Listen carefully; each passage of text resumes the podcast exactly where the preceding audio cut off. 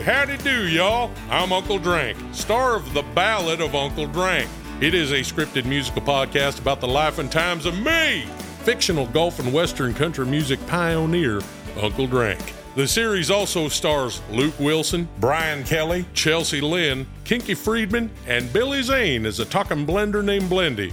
You can find The Ballad of Uncle Drank on SiriusXM, Pandora, Stitcher, or wherever you get your podcasts. Buckle up for an unfiltered dose of comedy. Full disclosure, I've had a lot of sex, but honestly, having sex with me is like buying a Prius. It's much quieter than you'd expect. Epix presents Unprotected Sets. Listen on the iHeartRadio app, Apple Podcasts, or wherever you get your podcasts.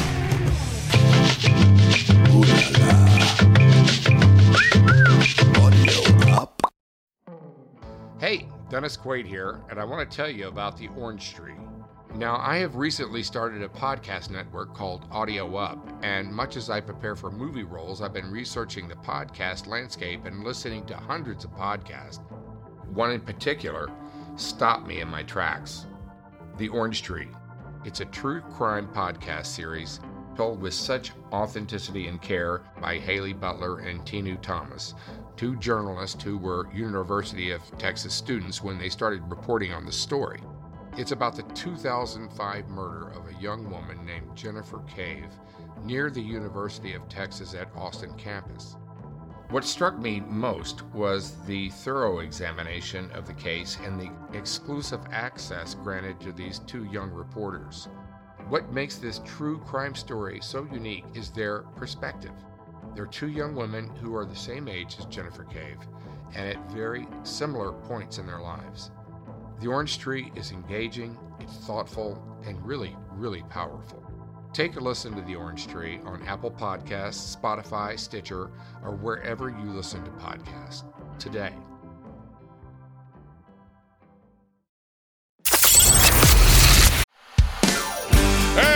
Howdy do, y'all. I'm Uncle Drank, star of The Ballad of Uncle Drank. It is a scripted musical podcast about the life and times of me, fictional golf and western country music pioneer, Uncle Drank. The series also stars Luke Wilson, Brian Kelly, Chelsea Lynn, Kinky Friedman, and Billy Zane as a talking blender named Blendy. You can find The Ballad of Uncle Drank on SiriusXM, Pandora, Stitcher, or wherever you get your podcasts. This is Lipps LA. Hey, folks, welcome to the show. On today's show, Lipps Service, we have Mr. Jamie Bower. Jamie Bower is an actor. You actually might know him from The Twilight Saga, Harry Potter, his band Counterfeit, and a host of other things. Notably, the guy's an actor, he's a model, he's a musician, and he's killing the game right now. He's actually uh, a triple threat, as we would call it. Um, but yeah, all good stuff. Want to tell you that we're coming to you live today from WeWork, as always, and I'm excited to let you know today about my favorite new sneaker company, Nothing New, possibly the most sustainable, comfortable, and best looking sneakers around right now. If you guys don't know Nothing New, Nothing New is on a mission to raise the bar for sustainability in the fashion business. These are my favorite sneakers. They look cool. By many many magazines have actually called them the most sustainable and stylish sneakers on the planet, including Esquire, Oprah magazine, stuff like that. These sneakers rock. They're made from recycled plastics. I'm a big fan of theirs. I wear them all the time. And as I said, they are on a mission for sustainability, comfort, and style go check out at Nothing New. I'm a big fan of theirs. And coming up on the show today in just a moment, Mr. Jamie Bower. You're listening to Lipps LA with Scott Lipps. Hey guys, welcome to the show. It's Scott Lipps. You are listening to Lipps Service. On today's show, we have the one and only Mr. James Metcalf Campbell Bower. A very long name, better known as. Uh, you know, Mr. Campbell, Mr. Uh, Jamie Campbell Bower. Um, I love Jamie. He's awesome. Great guy. You might know Jamie from tons of stuff, including the Twilight Saga, his band Counterfeit, which we're going to get into talking all things music. Pretty excited about that. And just from all the, the acting and, and uh, music stuff he's been doing, we're going to really get into a heavy music conversation with Jamie here. Jamie, welcome to the show, my man. Thank you so much. Great Scott. to see you. Great It's to see you as always. I'm going to take off my glasses here because I'm getting older. It's a little bit hard to read. You know, I used to read pretty well without glasses, but these days I kind of feel like I need glasses to read a piece of paper about an inch from my face, which is sometimes a little bit difficult.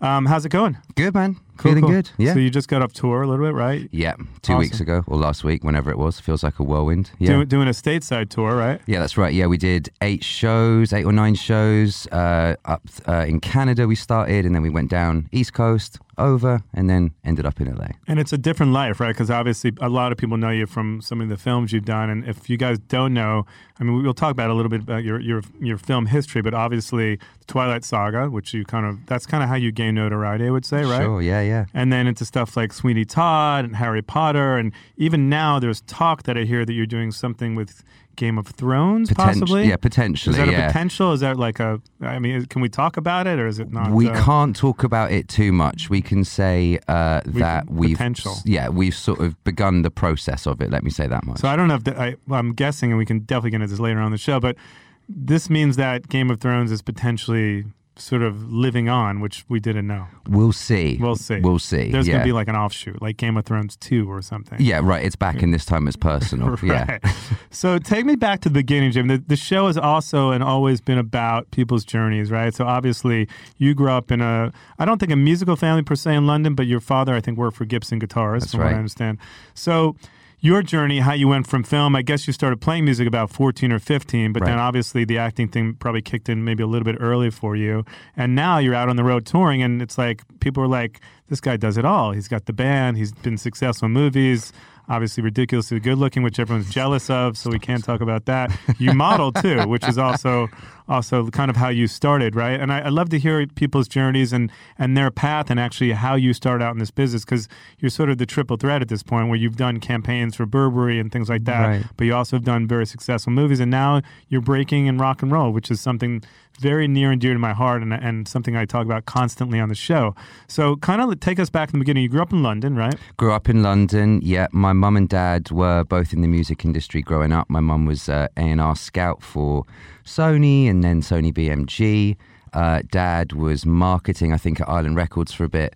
Um, and so I grew up in a household that was like, you know, full of like diverse music. I mean, my first show that I went to was a Guns N' Roses show when I was about, I don't know, I must have been like one or two. Amazing. I'm actually going to go all. see them play in about two days. Sick. Yeah, we're going to Austin City Limits. I hear I hear Axl's cut off all his hair, so you know I, I assume it will be a slightly different show now. He's got no hair. He, you know what? He looks good. I mean, it's. Uh, I mean, the only thing I'll say is, and I love those guys. I have a long history with them. I mean, I feel like everything can kind of be said in two hours, three and a half hours. You just we're living in a generation. We'll get into it because I just I don't want to jump around too much, but I did see that you kind of disconnected from Instagram for a moment. I did. And uh, and we're living in this age where everything's so media and everyone wants everything so quickly. And like, I don't know if audiences can deal with like three hour concerts because you start losing people after like even with that catalog. And and of course they have a better catalog than maybe ninety nine percent of the rock bands ever, aside from like the Stones. And I mean their catalog is incredible. And obviously Appetite is still one of the best records of all time. But even for me, three hours gets a little long. I'm like I could I could, you could say everything in like two two and a half. I I like yeah, the, keep it punk. Axl. Yeah, we I want mean- a thirty-minute show, and then we want to go home to our beds at nine o'clock. well, I don't know about nine, but I feel like it does. It gets a little bit long, but I do love those guys, so I'm going to go. I'm actually flying to Austin to uh, go see them in Austin City Limits this weekend. With I think it's Cardi B and Lizzo and The Cure and Billie Eilish. So Dope. it's a pretty amazing lineup. You guys just played like Reading and Leeds, and We did. I don't want to. I don't want to jump around too much. So from the beginning, your parents. So your mom was A and R, and your dad was working at Gibson. Yeah, that's right. Well, he was he was marketing at first uh, at Island Records. I think that's where they met, uh, or Epic, something like that. I wasn't born at this point, so you know the memory's hazy for me at best. Right. Um, Not even hazy. not even non-existent. non-existent Right. exactly yeah um and so the you know our household was very diverse and ever since i was like a kid all i wanted to do was perform like that's all i ever wanted to do i had my best friend growing up was a guy called alexander whose mother actually is an actress called patricia hodge back in the uk and when we were like seven years old we made like an air guitar band. You know, it was like the sort of 90s. It was Britpop. So we had our parents come in and we did like a couple of tracks and. Blur, Oasis. Right, exactly. Yeah, Maybe three Manic lines Street on a shirt as well, all that kind of stuff. and um, and it was always just who I was. I think for me as like a person, I I run really hot, and it seems to lend itself really well to being a performer. I seem to feel most comfortable when I'm on stage. Versus acting. Uh, I think both. Yeah. I think both. I think in any any sort of performance, you know, thing for me is, is is going to be where I feel most comfortable, whether it be as a character or on stage playing an instrument. I think playing an instrument allows me to sort of be more myself and maybe be slightly more energetic than perhaps acting does, where I have to be very like in and aware. Um, but so it was just always what I wanted to do. I, I, mean, I had a brief period in my sort of early teens of wanting to be a marine biologist, but Wow. I, you know, I'm not if you very through good. that in the mix now, that'd be pretty impressive. you know, right, exactly. Everything yeah. else you got going I'd on. actually have something sort of tangible to do for the Right. world rather than just sort of Yeah. fart around pretending to be other people. Yes. Um, well, I did do my research, so I even saw that you were there's a you know social causes are a big thing for you, obviously too. So salmon, the, there's a, a salmon cause that you're attached to, and Yeah. obviously there's other uh, causes, social causes we'll get into, and using social media for the good is always a really great thing. But talking through the music and, growing up too. Obviously, you really you went through like a grunge phase, and you went. I heard there was there was mention of like a Motley Crue phase, Yeah. which is kind of my background and where I grew up. I, I moved out to LA in 1987, so Motley Crue was happening about 1984, and uh, it, the, the club scene and the music scene in LA was like so alive and vibrant. And my first gig I ever played was opening up for Jane's Addiction, so Whoa. you can imagine what was going on back then. It was uh, a pretty incredible time. But so that's cool because I love the fact that Motley Crue, from everything from Motley Crue to the grunge era, and then I guess classic rock too, were some of your inspirations growing up, right? Absolutely, 100%. Yeah. So I mean, what were you listening to when when your parents were on this? Gosh, I mean, the first kind of artists that I gravitated towards were actually more jazz artists. I gravitated towards like Frank Sinatra, Miles Davis, Cool. Wynton Marsalis. Like, I always like performers that seem to, I think, drag up a piece of their soul and put it into their music. And Miles Davis, for me, I listened to that guy play trumpet and I was like, what the hell is this? Like, Yeah. this is the most beautiful thing I've ever heard. This man sounds like like he's really upset when he's playing the Yeah. trumpet and it's beautiful so that was kind of my first those those are my sort of first artists and then That's complex music to Yeah. grasp at 12 or 13. Were were you that old at that point? Yeah i was i was like i was 12 i think when I I mean when i discovered frank i was also like you know starting to feel things for the opposite sex you know and like frank sinatra is a great you know artist to sort of soundtrack that do you know what i mean yeah. um The king, Frank the, Sinatra. the king, Yeah. old blue eyes, Yeah. indeed. Um, and so, you know, I, I think for me, it was just about the sort of connection that the artist was having with what it was that they were doing. Um, and then as I sort of grew older, I was gravitated more towards like rock music. I gravitated towards American rock music. You know, this is the sort of beginning of like Blink 182, Sure. uh, Green Day, you know, even sort of very, very early My Chemical Romance. I really liked that. I really dug that kind of stuff when I was at school, but then also indie artists from when I was back home as well. Bands like the Libertines, the Cazals, Cool. the Rakes. I used to play drums in like a little indie band back home when I was like 16, 17. Played a few shows with those guys.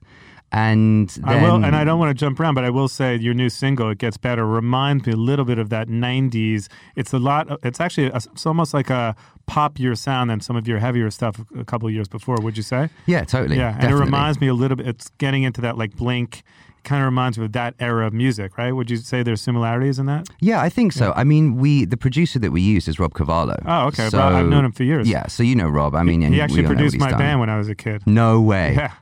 Yeah, No way. Yeah, That's yeah, so funny. Yeah, it's amazing. Well, he's one of the best. So I need to talk to him about that. Yeah. He'll love that. Yeah, the, my band was called Black Cherry, and he did one of our demos. Um, my Yeah, singer, my singer played in L.A. Guns. He, he knows me from back in the day, but I haven't seen him in quite a while. But amazing producer. Um, but that's great. Rob, if, if you guys don't know, also did Green Day. He's won Grammys. He's one of the, the better rock producers out there in, uh, at the moment, and for many many years. Yeah. So um, yeah, that's awesome. So growing up, those were your influences. Sure. And then at some point, do you start you know forming a band when you're 15 or 16? Right. And you start playing out. Yeah, exactly. Yeah, at 15, I formed a band called the worst name ever, the Darling Buds. I mean, it's just awful. the- I've heard worse. really? Yeah, I have. It's, I it, feel, worse. it feels bad to say. Yeah. But I started it when I was at school, and it sort of had various different lineups. Um, we would play shows, you know, like in London occasionally, or down on the coast near where we were from. Um, and it was something that I always just had, you know, from 15 till about 23. It was always in my back pocket. I would always play shows when I wanted to. Would write for it. Would just, you know, it was just my thing. Yeah. And um, and then we played our last show as that band when I was about 24, 25. So we're talking like five years ago now almost. And um, and a friend of ours came to the show and he was like, "This is really good. Like you guys can like play, obviously, and like you sing and like it's great. It looks great. You guys sound great. It's killer. But you know, we don't like the name." And you know your message is you know not necessarily what I think you guys could do. Why don't you go to a studio and just go and work on some new material? And I was like, okay, that sounds amazing. So hooked up with a producer called Matt Terry back in the UK. Would at this point in time I was doing a West End show, so I would do eight shows a week, finish on Saturday night, drive to Matt Studio Saturday night, which is like a two and a half hour drive, like record and write on the Sunday and on the Monday, get on the train, go back and Wow. go do another eight shows a week. Hectic schedule. Super hectic. When you say West End, would you mean theater? Or yeah, mean- I was okay. doing a musical at the Okay. time. I Some was, of the things don't, you know, not everything in Britain we know here. So I'm like, It's the like West End Broadway, is, guys. Okay. I'm like, the West End being Broadway. Okay. Yeah, exactly. Broadway. It's like you do have a lot of Broadway sh- Broadway type shows in London. I saw the Queen Yeah. We Will Rock You show there when I was there years ago. Yeah. Okay, cool. So just to, for my purposes, you were sort of doing a Broadway show Uh, there. yeah, let's just call it Broadway. I was in New York doing Broadway, um, and uh, and and so and also at this time I got sober. So I got sober when I was 25, 26, um, and I found myself with sort of all this like. I mean, excess time, excess energy, Yeah. like drive and passion. And I just like poured it into music. I was really lucky because I had the stability of the show and I loved the show and the family, the Broadway West End production that I was doing. And I loved Had you that. acted in many things, since, uh, but was that your sort of first break into acting? Well, no, I mean, my first break into acting was uh, Sweeney Todd. Okay. But I before then I had done like uh, the uh, National Youth Theatre and the National Youth Music Theatre, just as you know, they're just kind of like things that you do when you're a kid if you're interested in it, basically to keep you out of trouble during the summer period when you're meant to be on holiday. It's almost my mum like- just needed me for, to do something basically. Right. It's almost like being in school, like at uni, and doing acting. I guess. Right, Right. Yeah. Exactly. Yeah, totally. So in the summer holidays, you would go and do that, and I had a few friends that I would do that with, and uh, you know, I was always sort of involved in my local youth theatre scene as well. Like I did Bugsy Malone when I was a kid, and you know, would always put on plays at school. It was just part of who I was. Um, but my big break came when I was eighteen. Uh, I was still at school, and I got cast in Sweeney Todd as Anthony. Um, and I was still living at school because I went to boarding school. So I was still living at school. I would get picked up at like four o'clock in the morning, go and like film, get back at like seven or eight in the evening. Be like, hey guys, how's it going? They'd be like, oh, it was really, you know, today was really crap. You know, I had to do maths for like, you know, three hours. And I was like, oh, that's that's sick. You know, I was, I was a with- I was, I was with. Tim Burton. Right. sorry, sorry, Yeah, I was, I was with Tim Burton, just this small director down the street, Tim Burton. What an asshole! Right. and that uh, Jamie guy is definitely an asshole. yeah, exactly. Yeah, who does he think he is? Um, and then from there, like from there, I just continued to work. Like I, I, I had desires and thoughts of going and doing um, uh, drama school, you know, like university. Uh, but at that point in time, I was like, well, look, I can either take, you know, three years out of the industry that I want to be in and kind of do the drama school thing and then leave and get an agent. But I've already got an agent. You know, this wonderful guy called uh, Simon Beresford picked me up when I was like literally just started. He was the one actually put me into the audition. I went to go see him to talk to him about drama schools, Wow. and I was like, "Dude, you know, I'd I would be happy playing, you know, Third Tree from the Left in, you know, an awful adaptation of Midsummer Night's Dream." And um, he then hadn't called me, and then he called me up and was like, "Yo, you know, they're, they're doing this audition, and you should go and check it out because you sing and you'd be comfortable doing that." And I was like, "Okay, sick." Went and did it. Had no like expectation of how it would go, and then two weeks, I think, before my 18th birthday, I got the call being like, you got the gig. And I was like, sick. This is amazing. Everything blew up. And from there, I just carried on working. And I think for me, what I really have enjoyed about my life, obviously not knowing the side of going to drama school, is you know learning as you go, learning on the job, and learning from those people who are the best in the industry. Like, Of course. I've had such like I've been so lucky. Truth is, you did. I mean, you did pretty well. From there, you end up doing Twilight. I mean, Right. another small film with small actors that did nothing. Yeah, right. Um, I think you went on to do a couple of those too, right? You did two or three of the I, actual I Twilight did sagas. three of them. Yeah, Yeah. I did. Uh, I did uh, the second one, and I did New Moon, and I did uh, Breaking Dawn Part One and Two. So was it you sort of run this parallel path of performing music and, and trying to make it in the band, but also the acting thing is taking off sort of exponentially a bit quicker. And at that point, did you think to yourself, you know, I love music, but obviously there's acting. Something's going on with this acting. I'm, I'm working with all these small directors, Tim Burton. I'm doing small movies like Twilight. So I should probably like take a break from the music, or had you started like were you writing the whole time, still thinking I still want to make it in music? I was writing the whole time. I think for me, like I've said, you know, it, performance was always something that I was just naturally drawn to, and and in whatever capacity I can do that, I will pour all my energy into that. Um, and so I was still playing shows. I mean, I remember I must have been like 20. So by this time, I'd done Sweeney Todd. You know, my career was already going. We had booked a show in Brighton at this really like massive club. Some promoter had put us on. We turn up. It's literally the headline band, two of their mates, and one of our mates watching the show. I was just going to ask you if you had any Spinal Tap moments. Oh, mate, guess what? thousands. It sounds like you did. thousands. You know, Yeah. you know what it's like. Yeah, I mean, when yeah, you first totally. start, you know. I told someone the story the other day where I drove from New York to Chicago with the band I was in once, and for some reason the club booked us at eight, and the doors open at eight thirty, and I drove like sixteen hours to get to. Chi- I was like, why would they book us before they're open? I mean, at that point, you're really your odds of playing at people are pretty small. they're Yeah, not yeah. even open. Yeah. So, and I think the only ones who showed up when we did an in store were the singer's parents, and it was almost like a scene out of our bar mitzvah. They're like, "Howie, play that song from your bar mitzvah," and I was like, I, I, "Did I just drive like 32 hours for this?" Like. I don't, I don't know how this happened, but so I, I, that's funny because my next question to you was obviously like, were there Spinal Tap moments? But obviously there were Spinal Tap moments. Mate, there's still spinal tap Right, moments. sure, It's- of course. It still happens, Yeah. you know, getting lost in venues, vans breaking Yeah, down, you know, like yeah. wireless systems interfering with over, you know, overflying planes and all that kind of stuff as well. pods that are not opening. Right, exactly. Yeah. Tiny Stonehenges. Right. Yeah. So, do you think at that point when that kind of stuff is happening, you know, maybe I should just stick to the acting?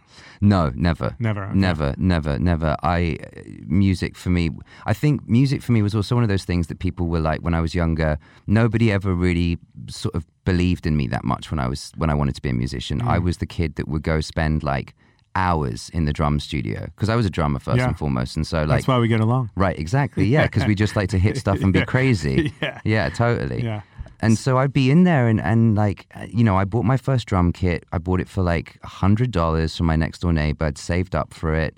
My parents would never get me like rock lessons for any like guitar or drums or bass or anything like that because they were all like, the singers or the people that we've worked with, the musicians, they're all self taught. So if you want to do it, do it yourself. And I was like, okay, fine. If that's the way you're going to do it, I'm, Right. I'm going to do that. Nothing like support when you're trying to make yeah, it. Yeah. exactly. Yeah. I do. I love my parents very much, but yeah, I, and and also I think I'm very grateful for that like level of thought about music in general, which is like push yourself. Yeah. If you want to do it, you will make it happen and go for it as much as you possibly can do. You know, Do you think if your parents were more supportive, it would have changed things for you? Because obviously it's. Uh, would have been easier. yeah, it would have been easier. Do you know what I mean? I always tell I have so many stories. We could we could rip on these stories for many hours. But when I was a kid, it's funny, Jamie. I said to my dad, you know, I want to go to PIT, and my dad's like, "That's amazing. The the uh, Pittsburgh Institute of Technology. You want to be a scientist."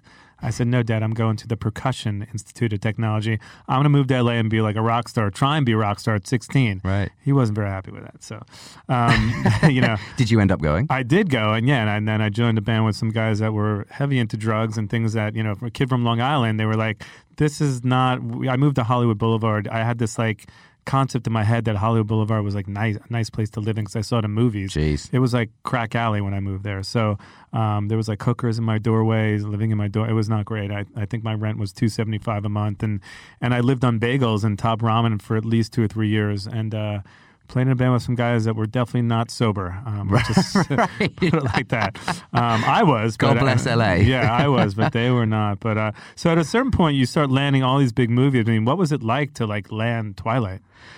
It was crazy. I actually, the, so the story with that is I wanted to be involved in the first one. I actually wanted to play Edward Cullen. And, uh, and timing didn't work out. I was on a press tour for Sweeney and I was in New York and they were casting here in LA and it just kind of fell apart. And then with the second one came round, Chris Weitz was uh, casting people here in LA.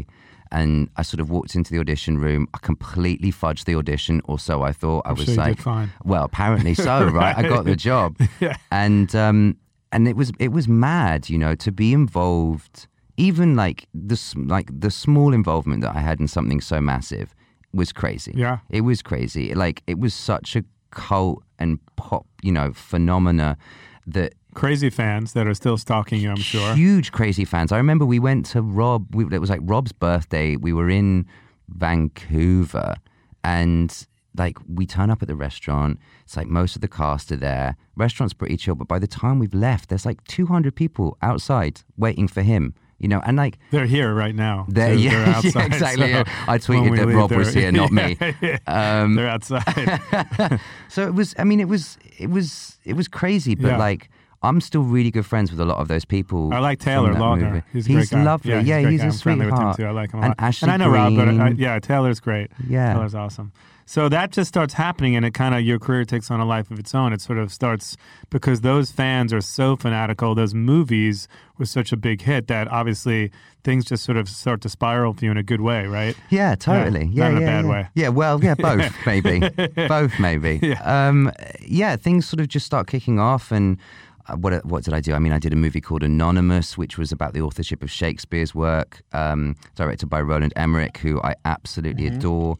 I did a TV show for the Starz Network called Camelot. I played King Arthur. Right, sure. Yeah. Um, gosh, Harry I- Potter. Harry That's Potter. another very small briefly. movie. Another Let's small movie. that, right. Yeah, right. Yeah, I mean Harry Potter. You know, like a British institution. I was involved in the second to last movie, and you know, like it's to be asked to be a part of that because that was literally a phone call. You know, I was like sat in the back of a car. My How does that feel when me. you get? I mean, it's got to feel pretty good still. It's even to kind this of day. mad. Yeah, it's mad. I think you know it's a great ego massage. Yeah. Let me tell you. It's like, have you heard of Star Wars? yeah, exactly. We have this offer for you. Yeah. Yeah, I'm like, who? What? No, no, I'm good. I've got other things to do. Yeah. Um, it was it was crazy. You know, I mean, I grew up with those movies. I grew up with those books. You know, my brother was a huge, huge fan of those books growing up. I remember like reading those books to Yeah. him when I was a kid. Um, Do you think so- your modeling background kind of prepared you for anything? Because obviously, you we were again there was sort of a, a three tiered like you were doing all these things at once, right? Because you started modeling with Select, I believe. That's right. Yeah. Uh, when you were how old? Fifteen. 15. So at the same time you're modeling, you're also getting cast in movie roles and you're also playing in a band. So I guess your brain is sort of like, well, these are all kind of working, but if this one's going the fastest, I'm to do that and, and run a parallel path and keep doing the other two things. Is Yeah. that kind of how it works? Yeah, exactly. Yeah. Yeah. I always just kept working whatever it was that I wanted to do. I was just like that kid that I'm like a bulldog, Scott. Yeah. When I get hold of something, I'm going to shake it until it dies, Right, you know. right, right. And uh, and that's how I treat my life, Yeah. you know. And and with work particularly, um, I was just overwhelmingly excited. I think by all these amazing prospects that were coming my way, and I just like I love meeting people and I love working and I love being in front of the camera and I love playing characters and I love discovering parts of myself and I think you know modeling acting and music provide me with the three best possible options to do all of those Definitely. things Wasn't Robert a model too, Pattinson? I think he was yeah, Yeah. very briefly It's yeah pretty synergistic. I mean, obviously, you, you know, you're in front of a camera, then you're moving. It's all kind of goes hand in hand. And, Yeah. and, you know, at some point, obviously, the music, you sort of made a conscious decision, you know, I'm really going to go for the music at this point, too. Obviously, you had a successful film career. So, you know, this day and age where music is gone, I- I'm always talking about the state of rock and roll. It's probably the most prevalent subject on this show constantly. And, and thankfully, we have am- amazing bands on the show from the Chili Peppers to David Roth from Van Halen to Def Leppard this week and you, which is great. oh I Um, feel honored to be amongst those people Scott But, but I, I have to say, like, you know, it is it is at a strange time period. And obviously, like, you know, you really have to hustle these days to get noticed. And and I love sort of promoting. I had a, a friend on here the other day, um, Jack Saunders, who's on one of the BBC radio. Yeah, great uh, guy. He's a great guy. So we were talking just the other day, and he's a friend about the state of rock and roll. And so he's championing Yungblud, who we work with, and people like that. And so, but it is hard to stand out in music these days when you're doing rock because it is, is a little bit obviously sort of you know it's not at the forefront of people's minds. And when you're the z generation it's more obviously hip hop and country and pop and everything. So you know how does it feel like sort of really going for it? And i'm sure you've done the whole thing from being in a van to like playing on you know to being in a tour bus and doing everything in between. So Right. Talk to us about sort of like where your head is at in music right now. You just released a new song. Yeah. You're on tour. I see you're playing a great crowd. You're doing letting. You're just letting. You're doing reads and letting. That's a combination of both of them. Uh, you're doing reads. You're doing letting stuff like that. And so, how does it feel to be playing rock and roll at this day and age? Right? Because obviously, this is a it's a different time period from the Guns N' Roses and Motley Crue time period where it was only about rock and roll. Definitely. It, it feels. It's an interesting question. I mean, it, it feels like it should do for me. Yeah. You know, like I've always been fascinated and driven by guitar driven music. It's always been my first love. I think any instrument, you and I drummers, so we know this, that you pick up and is expressive immediately, for me is something that I'm like, okay, I dig this. I'm into this. So I'm not particularly like conscious, I don't think, of like being in a rock band, as Right. it were. I'm just being a musician. Musician, right? Sure. Um, our first record that we made was an album called Together We Are Stronger, and that was described as like a punk album. And I was like, if you want to call it punk, go for it. Like, Yeah, I would please- call it hard rock. Please do. I think it's hard rock. It's kind of yeah, but Yeah. it's music. Yeah. You know, at the end of the day, like for me, it's like music is a outlet for self, for expression of self in whatever feeling that may be, and you know, at the moment, we as a band are sort of capturing. I think uh, there's a sensitivity that we're trying to put into our music.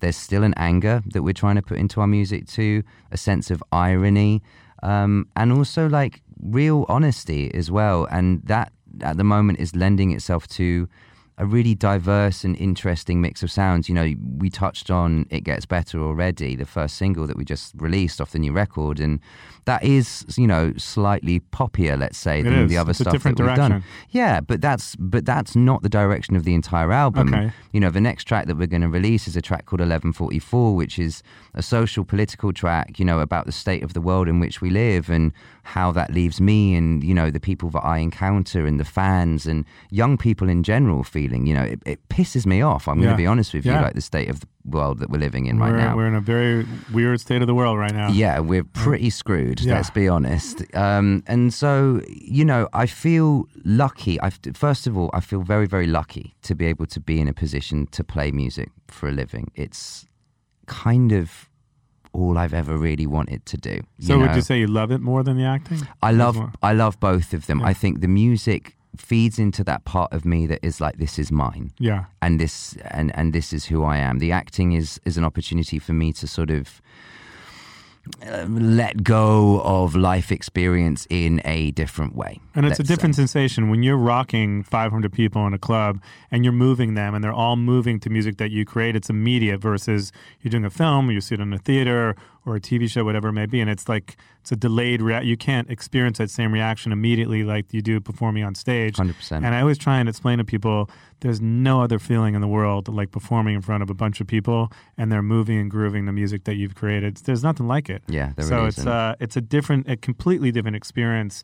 So you know, you just got off the road. You were doing a bunch of tour dates. You're here for a couple weeks, and then you're back out again. I see you're doing like Italy. I see you're doing Poland. You're doing Czechoslovakia. You're hitting everywhere. You're actually going to be back in London too, which is great. Yeah. And everything's about this new record coming out. Is that on Lava Records? That is going to be on Lava. Yeah, Cool. with lovely Jason Flom and Jason Jill Flom. Padone. Yes, let's shout out to Jason Flom, our All friend. Uh. Jason's actually uh, the guy that helped break Greta Van Fleet and an old friend of mine for many, many years. Uh, and the truth is, me and Jamie connected not long ago, about almost a year ago. That's right. And he's like, Jamie should come on your show. And I was like, yeah, of course. I mean, we had a great time. So It Gets Better is the new record. Um, I definitely want to talk about the whole album. Sure. Did you use outside writers? We- Was everything you know, so, done internally? Yeah, oh God. Uh, so first of all, we when we were starting to write the new record, we moved into a house in Northamptonshire in the middle of England Cool. all together. I've always had dreams of doing the sort of Rolling Stones in Exile thing, where they went over to France, you know, Yeah, to yeah. To avoid having to pay the tax or whatever the problem was there. we fortunately had no problem with tax. you know, we're a starting band. You know, it was like whatever. Not your concern. Yeah, exactly. Exactly. Yeah. Um, Her Majesty's government didn't really give a crap at that point. um, That's a great movie, by the way. If, if you guys haven't seen that Stones that. movie, check it out. True that. Yeah. Um, and uh, and so we moved in there, and we had like three writing rooms, a big rehearsal room. It was like a country house. We all lived together for like six months, um, and there was a lot of material that was written in there. Um, when we first started writing it, a lot of the stuff that we were blasting out was very similar to the first record that we made. There was sort of like a natural ease of sort of being like, okay, well, let's just sort of make like heavy rock music because that's really easy and that seems to be what we're good at. Um, and then it was like, okay, well, let's see how much further we can push ourselves. Let's continue. Um, so towards the latter stages of like of living in that house, we were starting to produce some quite like out there material. And then we did a tour in the US last summer. At the end of the tour, I met you Oh yeah, sure, sure. outside the Roxy or somewhere Yes, like that's that. true, that's yeah, true, yeah, yeah. Outside Rainbow. Yeah. And um, I can't remember who I was forgot playing. about all that. Yeah, I, I, I, that whole scene is a blur to me. But I think it was with Will, your manager, right? Yeah, that's right. Yeah, Right. yeah, yeah. Yeah, we were going to Yeah. go watch a show and you were right. there. It was But who was the band though? I can't. Was it the Struts? it was the Struts. Right, because I That's work with those guys a little bit, and they were on the show not long ago, and old friends of mine too. And so, right, it was the Struts. We met outside. Yeah. you with your manager. He's like, "You guys should connect." I'm like, "Great." So that's right. Yeah, I remember you. I remember looking at you and being like, "That's one cool cat." you were like, I'm you were trying to like, keep up with you, bro. Yeah, trying to keep up with you. No, I love You're doing it really well, Thanks, Scott. by the way. right, well, those that's one of the few bands, and we always talk about it, Jim. That's actually those guys, you guys, Palais Royale, Yungblud. You know, Greta Van Fleet, obviously. There's there's a handful, you know, but I wish there was more. I think there will be. I feel like you know the fact that Greta Van Fleet is playing two nights at Madison Square Garden is pretty incredible. The fact that Yungblud is you know going from thirty thousand followers to a million and a half and playing in front of thirty people to five thousand now in the span of the year, right? All these things like are showing me, look, we might be one step away from the next Guns N' Roses or you know another Greta Van. You know, it's all it's all happening. I, I don't feel like we're far away from it, but you know, is it ever going to return to the form of like, you know, the Guns N' Roses era or it was just about rock? I don't think so. I think we've Yeah. moved on culturally, but you probably like all kinds of music anyway. I'm sure you, you're big into, I keep hearing there's Harry Styles like conversations every time I watch an old clip of you. Like, Really? were you guys friends or did you? No, we never hung out. I think I think we met each other once, and I sat I sat across from him at a Soho house somewhere once as well. But we've uh-huh. never. There was many One Direction conversations when I was researching that. Really? Because people put together like funny clips of you, like on the, all, of all your interviews. Because Gosh. you have crazy fans, I'm sure, from Right. like the Twilight. So I don't know. I somehow got a lot of. There was a lot of Harry Styles conversations going on. But No, Harry. Harry he did make a good record, though. I will say. Hey, Sign of the Times Yeah, is a a banger. record, like it's really, really yeah, good. I'm yeah, a big a Bowie good fan, so it was kind of like in that realm. Yeah, me too. Me too. I dig that for sure. Yeah, no, uh, Harry and I, Harry and I, and, and the One Direction, we've never, we've never written Never together. No, so, yeah. so where where it's at today, obviously, we were just talking a little bit about you know some of the things that you feel like really near and dear to your heart. Obviously, mental health. Yeah. I know social causes, and and we were, I was reading something again about like salmon die offs and how you were talking about that on uh, Instagram. So obviously, the way you feel about social media, if it can be used for a good purpose, does it? Because obviously, you get all kinds of weird people that connect with you, especially from doing those films and your band and whatnot. And I do want to hear some of those weird stories because I heard a couple, but I feel like you can never hear enough weird stories about stalker fans and and where we're at in today's culture, how far people will go to meet you and stuff like that. But Right. uh, talk about some of those causes, James, that are like near and dear to your heart that you feel like if you were to get back on Instagram, and I don't know if this you know break that you took as a permanent break or it's just sort of like you need a cleanse because obviously we live our lives on the phone versus connecting in person, which Yeah. I always talk about too when I'm, I'm going out to dinner with people. I'm like, can we put our phones away for like an hour? Yeah. Um, but are some of those causes something that's things that are super like close to your heart that you want to talk about? Because it'd be great to hear about it. Hundred percent. I mean, I, we touched on it earlier, but I'm I'm now four and a half years sober, and so for me, going through that journey um, has led me to a place of service and wanting to give back, um, and that being one of my sort of like primary purposes as a human being. Um, one of the things that I see in young people nowadays is a lack of connection between other human beings. And we live in a society now that sort of tells us that we have to be strong, that we have to win, that we have to succeed no matter what the cost, and that talking about how we are or how we're feeling with another person is not necessarily the right thing to do. Right, sure. You know, we live in this world that it's like if you're upset, that's kind of a weakness, you Yeah. know? Um, and that for me is highlighted when I talk to young people and they sort of, they're like, man, like, I don't feel well. Yeah. Like, I don't feel happy within myself. I feel concerned and afraid. You know, we also here in America live in a country of fear Right. a lot of the Sure, time, of course. and that affects kids and people in a huge way. Naturally, I think as human beings, we. Um, uh, we have this, you know, we, we have our amygdala, which creates a flight or fight response, you know, and, and, and that's, you know, a sort of where one of the places where anxiety can come from. But we live in this society now where like fear is so prevalent that we have no choice but to sort of constantly be on edge. And unless we're talking about that, we're kind of screwed, particularly young people. So one of my things that like I'm trying to do with the band and when we meet fans is create, you know, a safe space, a community, an atmosphere where sharing is acceptable. Definitely. Where we can talk about whatever it is that we've gone through and hopefully through that find some sort of redemption or cleanse, I think, in some way. Yeah, it's probably a great feeling when you meet fans and they say, you know, your music changed me. It helped me through this time. And I'm sure it's not all the time, but when it happens, it's nice that you're reaching people like that. And I'm sure it does happen to you quite a lot where people are like, you know, I listened to this song you did and it definitely helped me through a really hard time. And and I guess if I have to look at the positive side of social media, there is that thing where there are some people that use it to draw attention to mental health and Sure. they're trying to help people. There's a negative side where there's a lot of pressure associated with social media. There's bullying. There's all kinds of stuff that are terrible about it. But I always, I'm like a glass half full kind of guy. So I try and look at the positive side of, of life and how you can actually help people through it. Because no question, there's a negative side of it. You know. So Yeah, there massively is. I think the pressure is another thing as well. You know, I think it stems back to the society that we've built for ourselves, which, as far as I can see, is sort of at a tipping point now.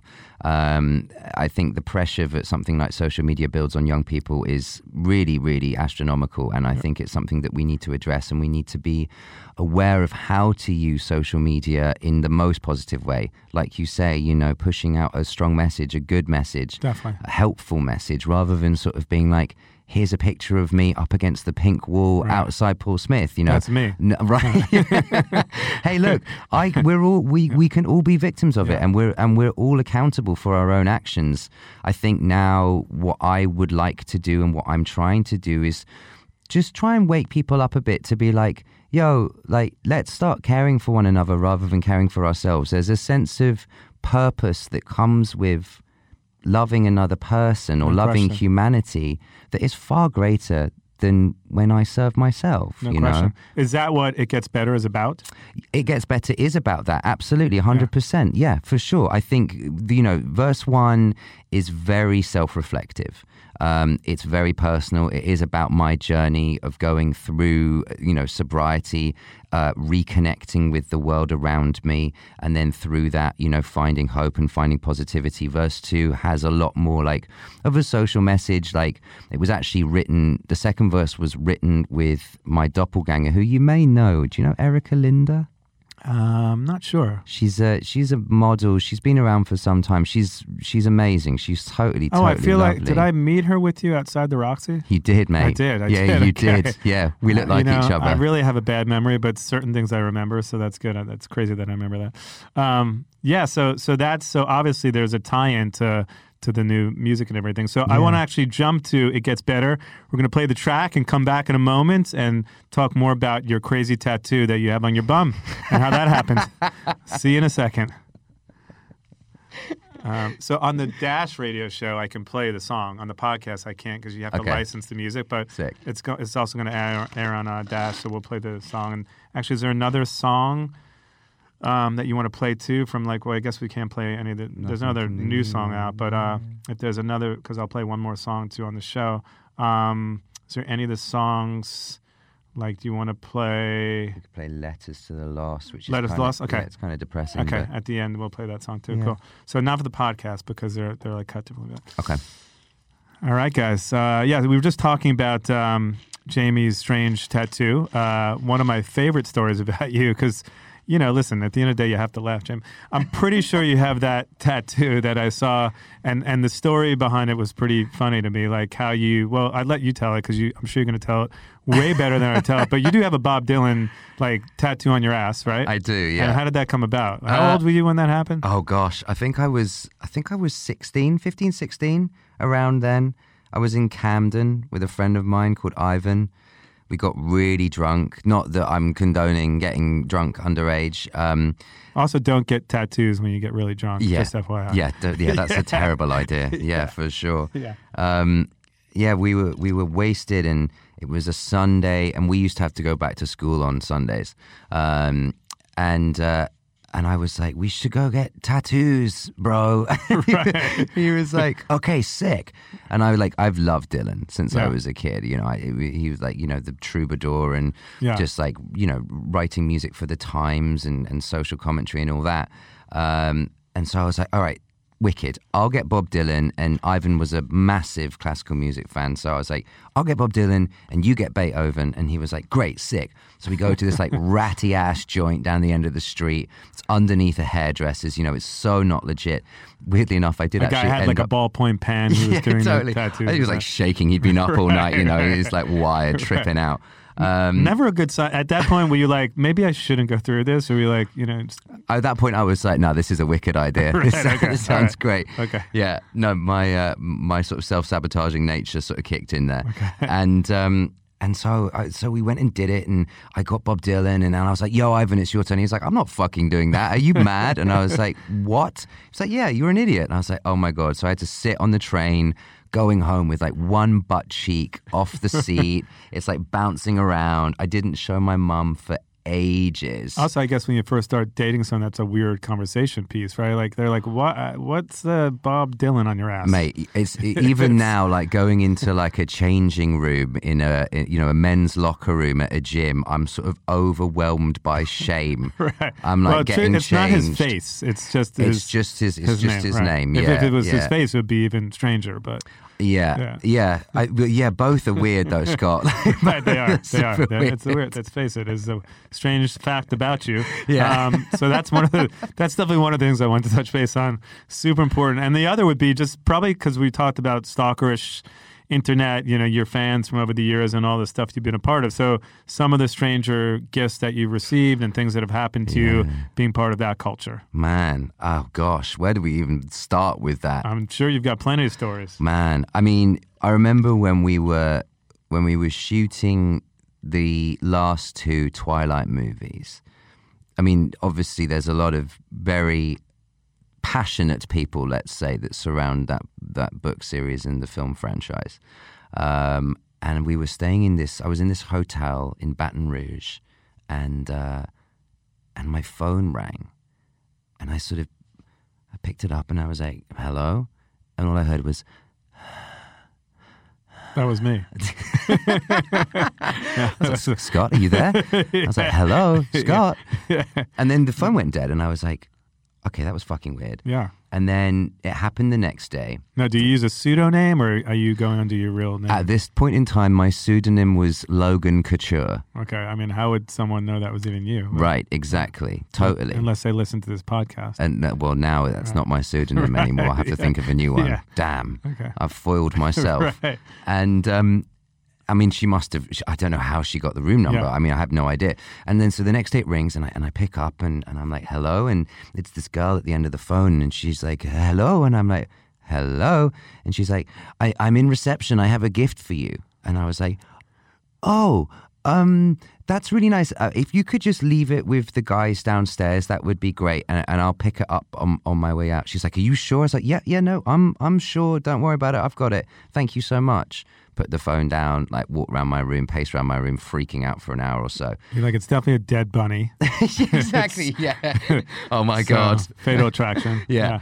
Um, and uh, and so I go downstairs and I go and pick up the bag, and in it is like a wheel of camembert or brie, a, uh, so a bondage collar with nipple clamps, and a letter that describes all the sexual things that this person would like to do with me, for me, to me. While uh, eating cheese. I th- well, no, the cheese wasn't mentioned in the letter, but the letter did start with "I'm not crazy, but," and I was like, "That's not a good way to start a letter." Like, I'm I've not never- crazy, but here's some brie. Yeah, exactly. Uh, yeah.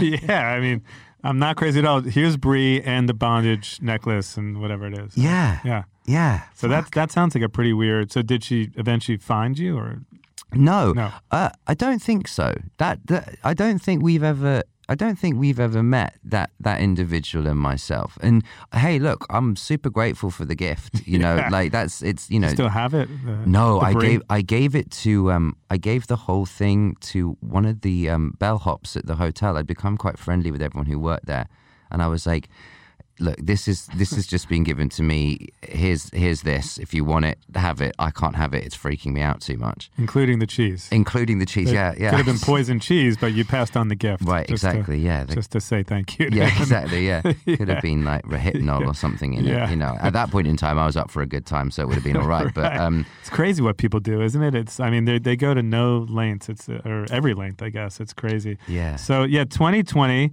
Uh, counterfeit James. Just talk about your next, you know, six months ahead, right? You have so we can't really talk about GOT. yes, But well, no, maybe we can't. We can't. But if, I guess if we say GOT, it's like code, and people don't really know what it is if you've been living under a rock. Yeah. so there's potentially some GOT for those of you who might watch TV. You might know what that is.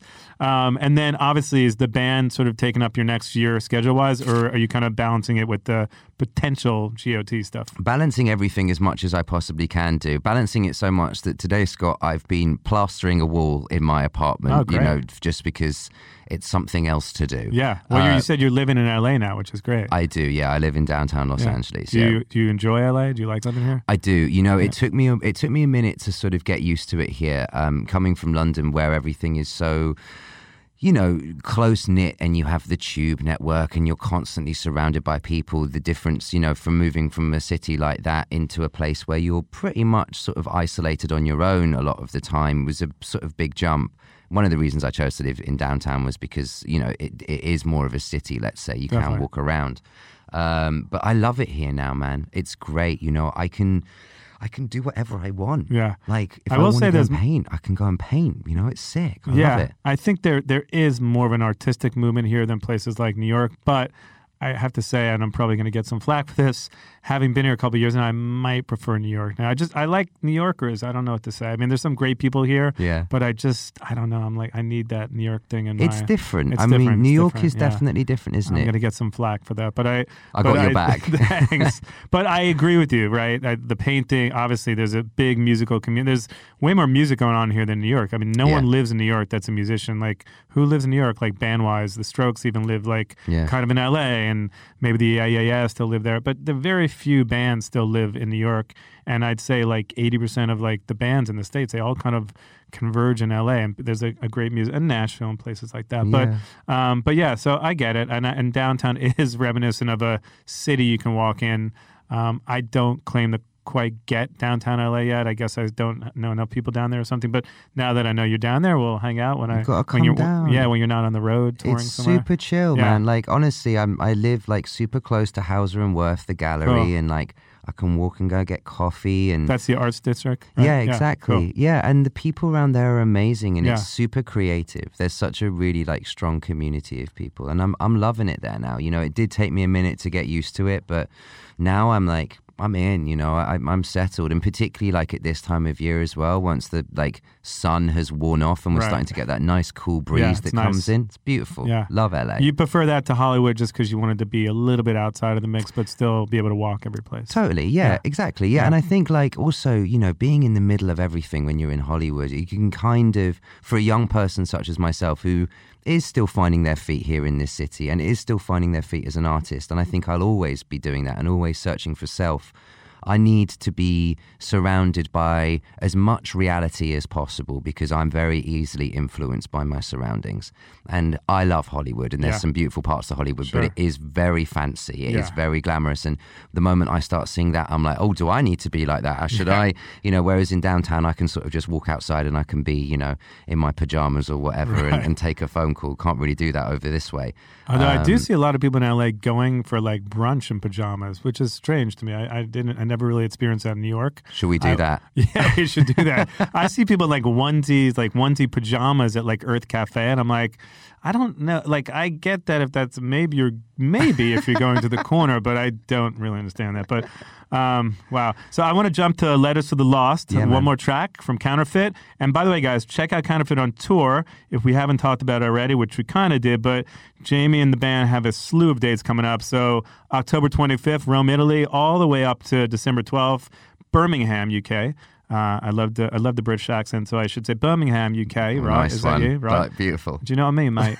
um, I, every show, I got to throw that in. If someone's British on the show, I'm throwing the accent in. So, James, so um, okay, well, we're gonna go see you guys on tour. We should talk about all your social handles that we can't use until you get back on Instagram. Right. Bower Jamie, Yep, right? that's At Bower Jamie. Yep. Uh, the band is there like a Facebook page or a website Yeah, or what is Facebook page. Yeah, there's a Facebook. Just uh, search for Counterfeit or Counterfeit Rock on Facebook. You can follow us uh, at uh, Counterfeit Rock on Instagram, and our website is therealcounterfeit.com. And the new album comes out when specifically? We don't know. That's a very good Okay, question. I think what we're planning on doing is If just you don't know, it- then I don't know. Yeah, exactly. Yeah. If I, who, nobody's told me. Right. We're just. I think what we're going to do is just release as much as we can. Cool. You know. Well, these days you don't necessarily need to release an album right away. So Right. um, you already have. Obviously, it gets better. So check out, download. It gets better. Definitely. Are there bands that you're touring with coming up, or is it more solo dates for the band? We're doing solo dates with the band at the moment. Uh, we will be choosing a support act for our European and UK run. Um, and then I think, you know, towards the sort of beginning of next year, we'll be looking at going out with an American based band over here and being a support act on that. You know, that'd be sick for us. We'd love that. yeah, if you could tour with any band, by the way, it's a great question. I mean, who would you be touring with? Oh my gosh. I mean, who do I even start with? I guess like Foo Fighters would be a big one for me. I love Biffy Clyro from growing up Yeah. in the UK. I'd love to tour with those guys. They're like the British. They're like the Foo Fighters of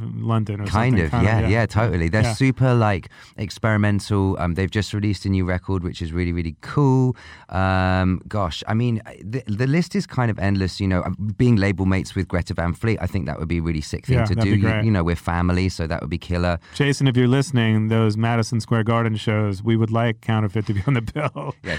So- Jason, where's where's the call, man? Jason, what's going on, bro? um, so that's cool.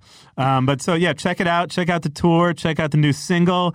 Definitely get the record when it comes out. Jamie, it's a pleasure. Also, guys, I mean, if you haven't seen Jamie in all the movies, just go back and download the entire catalog. So it's like Twilight, Harry Potter, you name it. I mean, and of course, the unspeakable GOT possibly coming out. We can't speak about it, but we are excited to possibly see that too, which is which is pretty interesting. Um, hey man, you're the best. We're really excited to have you on the show and looking forward to come and check out the band. Is there an LA date coming up? I know you played just recently. You've just missed it. I yeah, just meant The ne- Moroccan Lounge? Yep, Moroccan Yeah. Lounge. It was great. When's the next fun. one? Is there a next one? I think up? it will be next year. Okay, Yeah, you got to invite me to that one. Absolutely, yeah, babe. for of sure. course, I got you. I'll be on stage at that one. I was just so upset with Instagram by that point. I couldn't You're- contact you're anyone. I was like, like- I'm throwing this in the bin. Will you get back on Instagram? I will. You I will. okay. Yeah, I it was like back. a month break.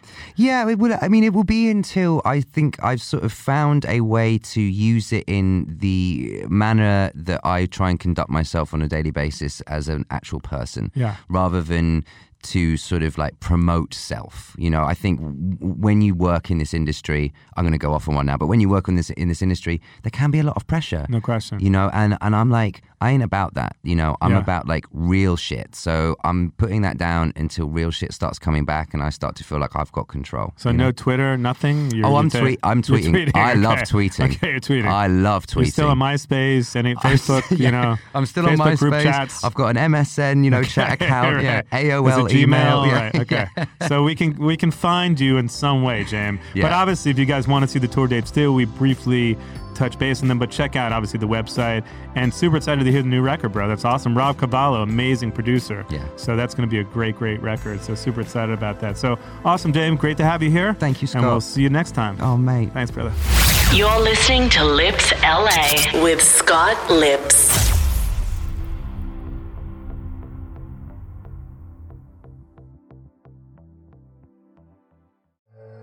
This is a call from an inmate at the Indiana State Prison. My name is Phil Chalmers, and I'm a serial killer profiler. How many murders are you responsible for? 36. 47 and 52. I found your sister's killer. I want to see him face to face. Listen to Where the Bodies Are Buried, a true crime podcast on the iHeartRadio app, on Apple Podcasts, or wherever you get your podcasts.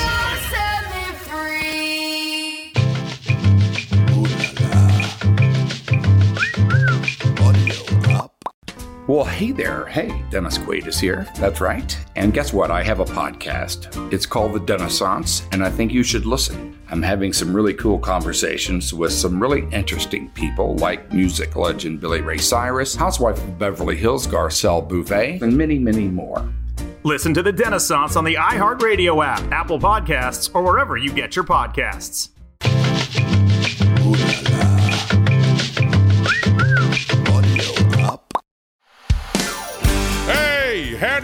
y'all. I'm Uncle Drank, star of The Ballad of Uncle Drank.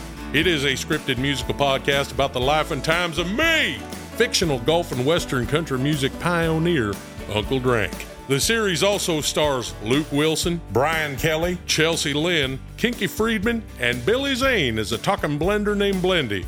You can find The Ballad of Uncle Drank on SiriusXM, Pandora, Stitcher, or wherever you get your podcasts.